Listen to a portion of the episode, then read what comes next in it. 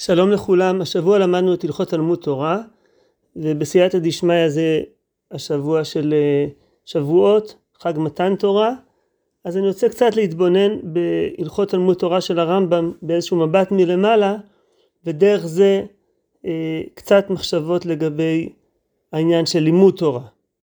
אז נתחיל אה, כמו שאמרתי באיזשהו מבט מלמעלה על הלכות תלמוד תורה ואני אפתח ב... פירוט המצוות בתחילת הלכות תלמוד תורה, הרמב"ם אומר, הלכות תלמוד תורה יש בכללן שתי מצוות עשה, ראשונה ללמוד תורה, שנייה לכבד מלמדיה ויודעיה. אז המצווה הראשונה ללמוד תורה היא בעצם כוללת שני חלקים, גם ללמוד תורה וגם ללמד תורה, כמו שהרמב"ם במניין הקצר שבראש, אה, שבהקדמה שלו למשנה תורה, אז המצוות עשה ה-11, ללמוד תורה וללמדה. שנאמר ושיננתם לבניך, וככה גם בספר המצוות, שם הסדר הוא הפוך, שם הוא מתחיל בזה שיש מצווה ללמד וגם אה, ללמוד. אה, בכל אופן, אז יש שני חלקים, ללמוד וללמד, יש מוני מצוות שמנו את זה כשתי מצוות נפרדות, אבל הרמב"ם מונה את זה כמצווה אחת, והמצווה השנייה היא לכבד מלמדיה ויודע, אה, וגם פה אפשר אה, לשים לב לשני חלקים, אני חושב, יש פה גם מלמדיה וגם יודע. וכפי שנראה זה גם בא לידי ביטוי בתוך המבנה של, של ההלכות. אז, אז באופן כללי ארבעת הפרקים הראשונים של הלכות תלמוד תורה עוסקים במצוות לימוד תורה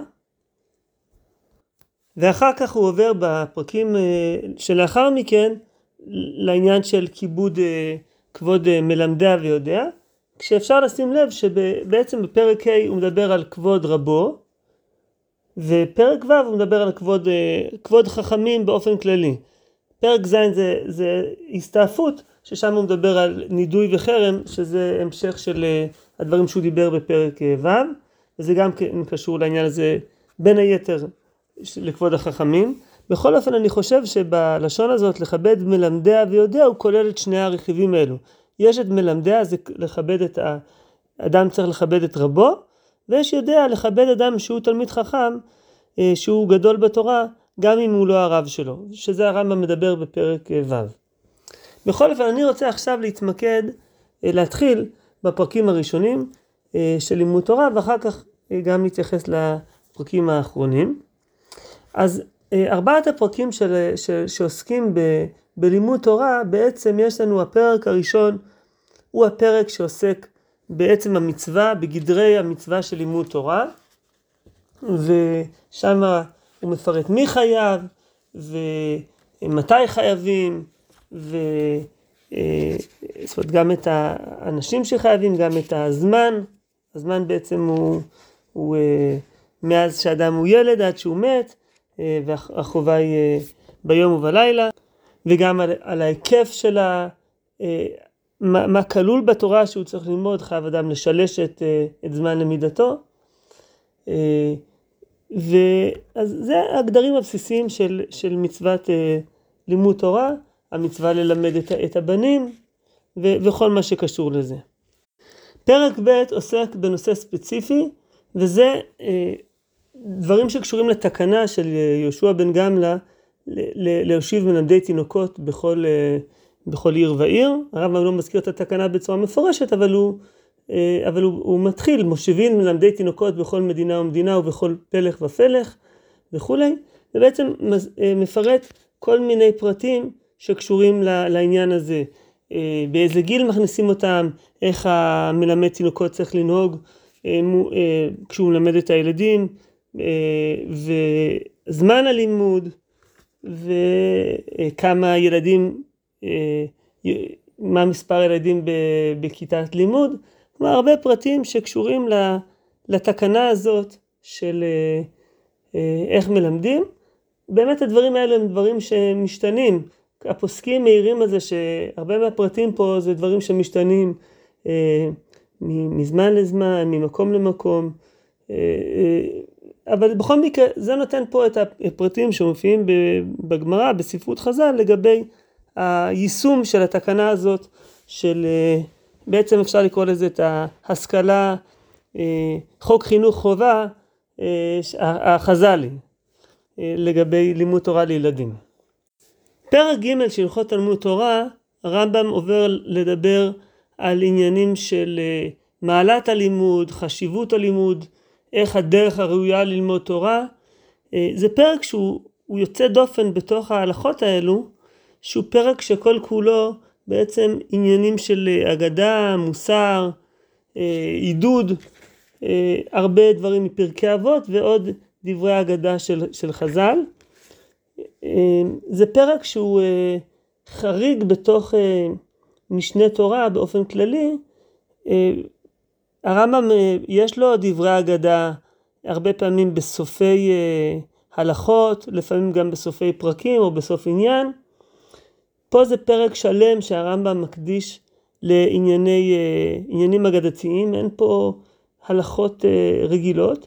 זה נכון שבתוך ספר המדע זה לא משהו יוצא דופן, כי בעצם הלכות יסודי התורה והלכות דעות וגם הלכות תשובה הם לא הלכות רגילות מהבחינה הזאת שהן לא הלכות של, של שולחן ערוך.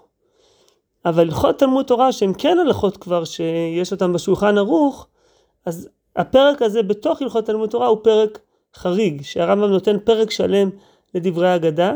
גם המיקום שלו מעניין, הוא נמצא פה בתווך. תכף נראה את הפרק הבא, ואז הוא נמצא בתווך בין פרקים יותר הלכתיים של הלכות תלמוד תורה. בהמשך אני ארצה גם לדבר על ה... קצת על התוכן של הפרק הזה, יותר להיכנס פנימה. אבל אני רק רוצה לסיים את הסקירה, לעבור לפרק ד'. פרק ד' הרמב"ם מדבר על סדרי לימוד של הרב והתלמידים שלו, הרב הראוי, התלמיד הראוי, איך סדרי הלימוד בישיבה, ו...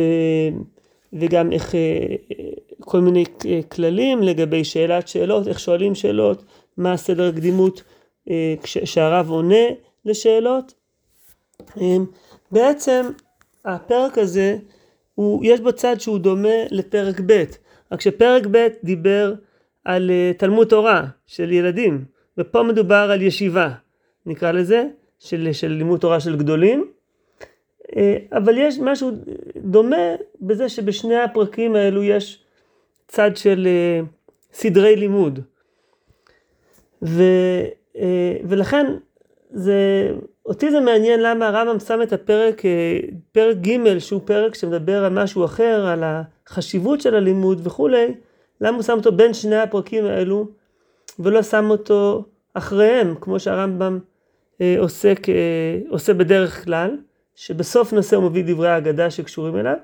כי הרי בפרק חמישי הרמב"ם כבר עובר לעסוק בנושא אחר, שזה כבוד רבו, כמו שהזכרתי את זה מקודם. אז בעצם הוא היה יכול לשים את פרק ג' בתור חתימה, פרק שחותם את, את החלק שעוסק בלימוד תורה. ובמקום זה הרמב"ם שם אותו איפשהו באמצע, ואין לי תשובה טובה לשאלה הזאת, אם יש, יש לכם איזשהו רעיון אני אשמח לשמוע.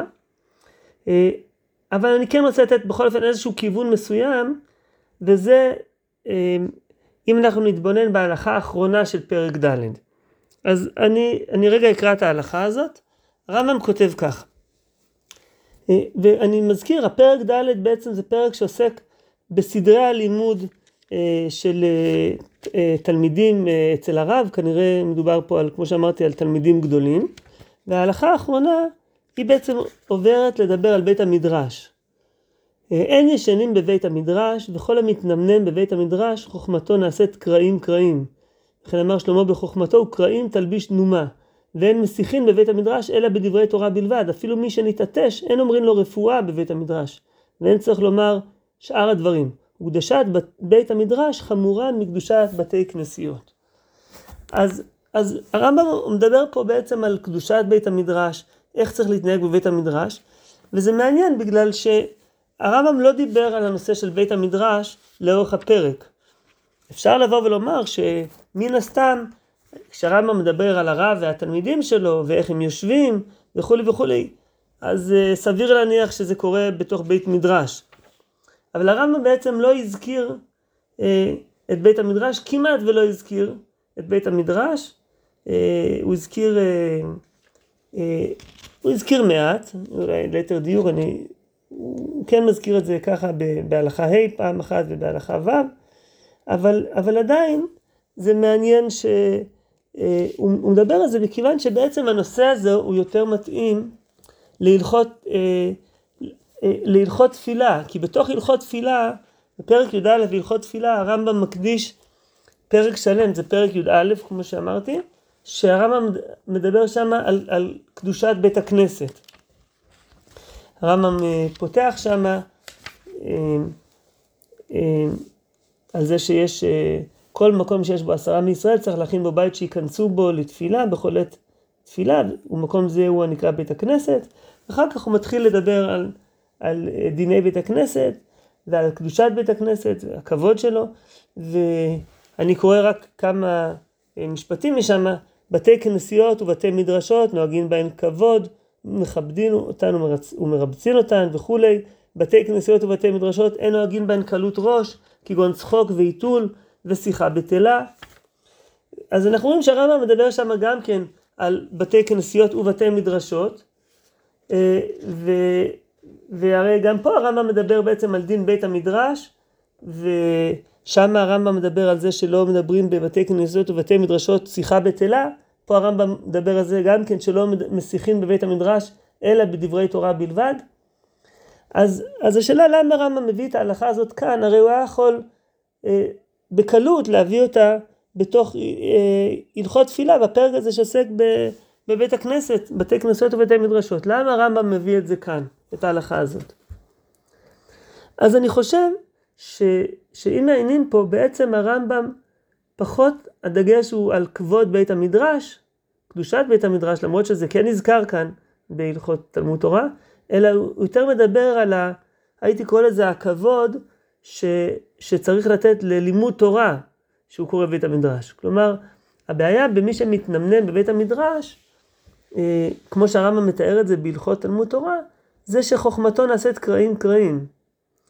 וזה שלא מסיחים בבית המדרש אלא בדברי תורה בלבד, זה קשור לדבר הזה שמכיוון שזה מקום שלומדים בו תורה, אז אנחנו לא מתעסקים בדברים אחרים, כי זה בעצם פוגע ב, ביחס שלנו ללימוד תורה.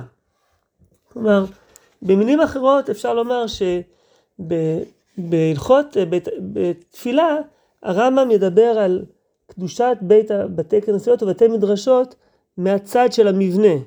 הרמב"ם כותב שם, בתי כנסיות ובתי מדרשות שחרבו, בקדושתן הן עומדין, שנאמר, והשימותי את מקדשכם, אף על פי שאין שוממין, בקדושתן הן עומדין.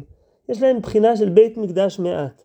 וזה המבנה עצמו, יש לו את הצד הזה, שזה מקום, מקום של, של, של, של, של שכינה, ו, ולעומת זאת אצלנו, הנקודה היא שהלימוד שלומדים בבית מדרש, צריך לתת כבוד ללימוד הזה, לתורה הזאת שנלמדת, ולכן לא, ולכן לא ישנים, ולכן לא מדברים בדברים אה, שהם לא דברי תורה. אז זה, זה דגש אחר. טוב, מתוך המבט הזה אני רוצה להמשיך הלאה, ש, אה, שההלכה הזאת, כמו שאמרתי, הלכה שמסיימת את, את, את פרק ד', שזה הפרק האחרון שעוסק בעצם בדיני לימוד תורה, ומשם הרמב"ם עובר לעסוק בדיני אה, כבוד רבו. ומהבחינה הזאת, ככה הרמב"ם מתחיל, כשם שאדם מצווה בכבוד אביו וביראתו, כך הוא חייב בכבוד רבו ויראתו, וכולי. אז אני חושב שההלכה הזאת של סוף פרק ד' היא סוג של, אני קורא לזה הל, הלכת מעבר. הלכה שיוצרת את המעבר בין אה, לימוד התורה לבין ההלכות שידברו על כבוד רבו וכבוד תלמיד חכם, ובעצם הלכת המעבר הזאת היא הלכה שעוסקת ב- ב- ביחס המכבד לעצם הלימוד. יש יחס מכבד ללימוד, ואז זה ממשיך ב- ביחס מכבד אה, לרבו ובכלל לתלמיד חכם. מתוך הדבר הזה אני רוצה לעבור לעוד נקודה אחת, וזה להתבוננות במה שהרמב"ם מדבר בפרק ג'.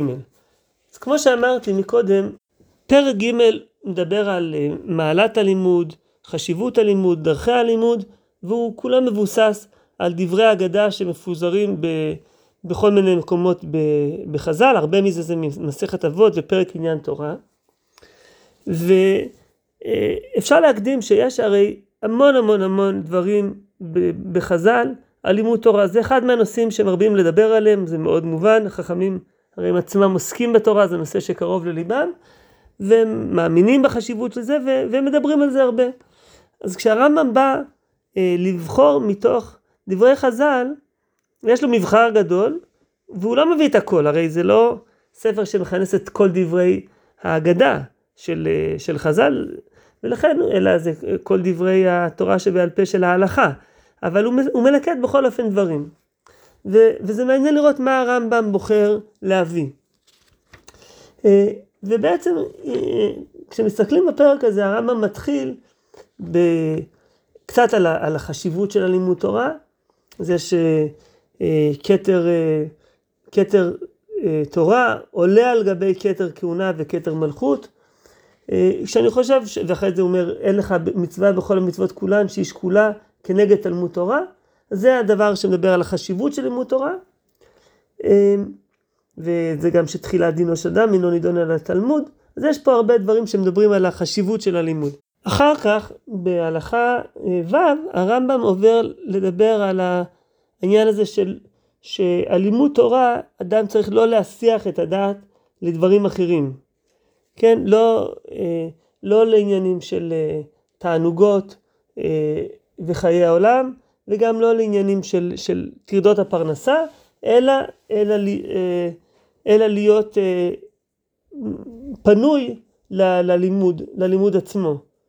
כן, אל תאמר לכשאפנה, שני שמא לא תיפנה, אלא אדם צריך בעצם להיפנות ללימוד, להפנות את עצמו אל הלימוד.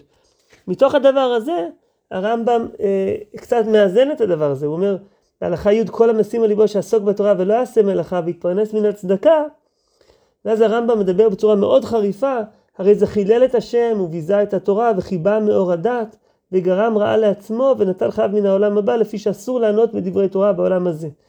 והוא מדבר על החשיבות והמעלה לאדם שהוא גם כן אה, מתפרנס ממעשה אדם ביחד עם זה שהוא לומד. אז זה קצת מאזן את הדברים שהוא אמר מקודם. אה, ואז הרמב"ם בסוף בהלכות י"ב אה, י"ג מדבר על היגיעה בתורה, ההתמסרות ללימוד. אדם צריך, אה, אין דברי תורה מתקיימים אלא במי, אה, אלא במי שממית עצמו עליהם. כן, קראתי בדילוג, ואחר כך אה, אה, על זה שאדם אה, אה, צריך ללמוד, מצווה ללמוד ביום ובלילה, ייזהר בכל לילותיו ולא יאבד אפילו אחת מהן בשינה ואכילה ושתייה ושיחה וכיוצא בהן. והוא מדבר על העניין הזה של, ה, של ההתמסרות ללימוד. אז אלו בעצם הנושאים שהרמב"ם מדבר עליהם בפרק הזה, אבל כמו שאמרתי, אפשר לדבר על עוד צדדים שיש בלימוד. אחד מהדברים שאני חושב שהוא דבר מרכזי, זה הדבר הזה של להבין שהתורה היא תורת השם, וכשאני עוסק בתורה אני עוסק בדבר השם. זה מעניין שהרמב"ם לא מדבר על זה בצורה מפורשת בתוך ההלכות האלו, רק בשביל, אה, אה, לשם ההשוואה, הטור, כשהוא מתחיל את הלכות תלמוד תורה, הוא מתחיל מצוות תעשה על כל אחד מישראל שילמד לבנות תורה, שנאמר ולימדתם אותם את בניכם, זה עד כאן אה, פתיחה דומה לפתיחה של הרמב"ם, שהרמב"ם פותח נשים ועבדים פטורים מתלמוד תורה, אבל קטן אביו חייב ללמדו תורה, שנאמר ולימדתם אותם את בניכם לדבר בם, אז זה די דומה. ואז המשפט הבא, וכל המלמד לבנות תורה כאילו קיבלה מהר סיני. את המשפט הזה הרמב"ם לא מביא. את הרעיון הזה שכשאדם מלמד את בנו תורה כאילו קיבלה מהר סיני, והדבר הזה של שיש משהו בלימוד שהוא מחבר אותנו חזרה למעמד הר סיני, אה, הרמב"ם לא, לא מזכיר, וזה מעניין למה. אה, אבל אני חושב שלמרות שהוא לא אה, מזכיר את הדבר הזה בצורה מפורשת, בעצם הוא כן נזקק לנושא הזה דרך ההלכות של כבוד רבו וכבוד תלמיד חכם. אה, ו- ואני אגיד על זה שעצם הבחירה לצרף את שני הנושאים האלו ביחד היא לא מובנת מאליה. הרי היה אפשר לשים את הלכות כבוד רבו במקום אחר, וזה בהלכות ממרים, ששם הרמב"ם מדבר אה, על הלכות אה, כיבוד אב ואם. הוא גם מדבר שם על, ה- על זקן ממרה, שהוא אה, אה, לא מקבל את הסמכות של בית הדין הגדול, וגם כן הוא מדבר שם על כיבוד הורים. זה מעניין זה שהרמב"ם מחבר את שני הנושאים האלו ביחד, אבל זה נושא להלכות ממרים. אבל בכל מקרה, אה, הרי הרמב"ם אצלנו כשהוא פותח בפרק ה' בהלכות אה, כבוד רבו, אז הוא אומר, אה, כשם שאדם מצווה בכבוד אביו ויראתו, כך הוא, חבד, הוא חייב בכבוד רבו ויראתו. אז הוא היה יכול, הרמב"ם בעצמו יוצר את הקישור בין כבוד רבו לכבוד אביו, והוא היה יכול לשים את זה ביחד. אה, אבל אני חושב שהרמב"ם בוחר לצרף את דיני כבוד הרב להלכות תלמוד תורה בשביל להגיד משהו גם על היחס לתלמוד תורה. ו, ואני אקרא כמה אזכורים מתוך הלכות, אה, אה, מתוך הפרקים שעוסקים בהלכות כבוד רבו וכבוד חכם, ששם אפשר לראות את הדבר הזה. בפרק ה' הלכה א', אין לך כבוד גדול מכבוד הרב, ולא מורה יותר ממורה הרב. אמרו חכמים, מורה רבך כמורה שמיים. לפיכך אמרו כל החולק על רבו כחולק על השכינה, שנאמר בעצותם על השם, וכל העושה מריבה עם רבו כעושה עם השכינה, שנאמר אשר רבו בני ישראל את השם, וכל המתרעם על רבו כמתרעם על השכינה, שנאמר לא עלינו תלונותיכם כי על השם, וכל המהרהר אחר רבו כי מהרהר אחר שכינה, שנאמר וידבר העם באלוהים ובמשה. אז, אז הרב, מי שמלמד את האדם תורה, הוא, עושים פה איזה השוואות בינו לבין, לבין הקדוש ברוך הוא, כן? לבין השכינה, מי שמהרהר, אה, חולק, מהרהר, עושה מריבה, מתרעם על רבו, כאילו עושה את זה עם השכינה. אה, גם בהמשך, אה, הרמב"ם מדבר על זה שאדם צריך להקביל פני רבו ברגל. הרמב"ם לא אומר את זה במפורש, אבל בעצם גם שם אפשר להבין שהחובה להגביל פני רבו ברגל היא דומה ל, לרעיון הזה של יראה כל זכוכה את פני השם אלוקיך. ובצורה יותר מפורשת בהלכה, אה, בהלכה שאחרי כן בפרק ה' הלכה ח', כל תלמיד שמזלזל בדבר מכל כבוד רבו גורם לשכינה שתסתלק מישראל. אה, וגם בהמשך, אה, עוד ביטויים לעניין הזה בפרק ו', הלכה י"א, עוון גדול הוא לבזות את החכמים או לשנותן, לא חרבה ירושלים עד שביזו בה תלמידי חכמים. כן? אז ביזיון תלמידי חכמים הוא בעצם, זה, זה המשך של הרעיון הזה שזה גורם לשכינה שתסתלק מישראל, אז גם חורבן ירושלים. ובעוד מקום אחד, שזה ממש בסוף, של, של, של הלכות תלמוד תורה, בפרק שהוא מדבר על, על עניינים של נידוי, אז הוא אומר, תלמיד חכם שביזה או חירפו אדם בפרהסיה, אסור לו למחול על כבודו, ואם אכל נענש, מפני שזה ביזיון תורה. אז הנה, יש פה גם השוואה בין, בין ביזיון תלמיד חכם לבין ביזיון התורה. אני חושב ש, שכל הביטויים האלו, הם נותנים איזשהו יחס אה, לרב אה, ולתלמיד חכם, אבל בעצם הם אומרים משהו על האופן שבו אדם צריך להתייחס כשהוא לומד תורה. שהלימוד תורה, כמו שאנחנו יודעים, צריכה להיעשות באימה, ביראה, ברטט ובזיע, אה, אה, כמו, ש, כמו שקיבלנו את התורה בהר סיני. אז שנזכה לקבלת התורה מצד אחד אה, במורא אה, אה, וביראה, אבל גם כן בשמחה אה, וגילו בירדה, אז אה, חג שמח. וכמו שמברכים אצל החסידים, שנזכה לקבלת התורה בשמחה ובפנימיות.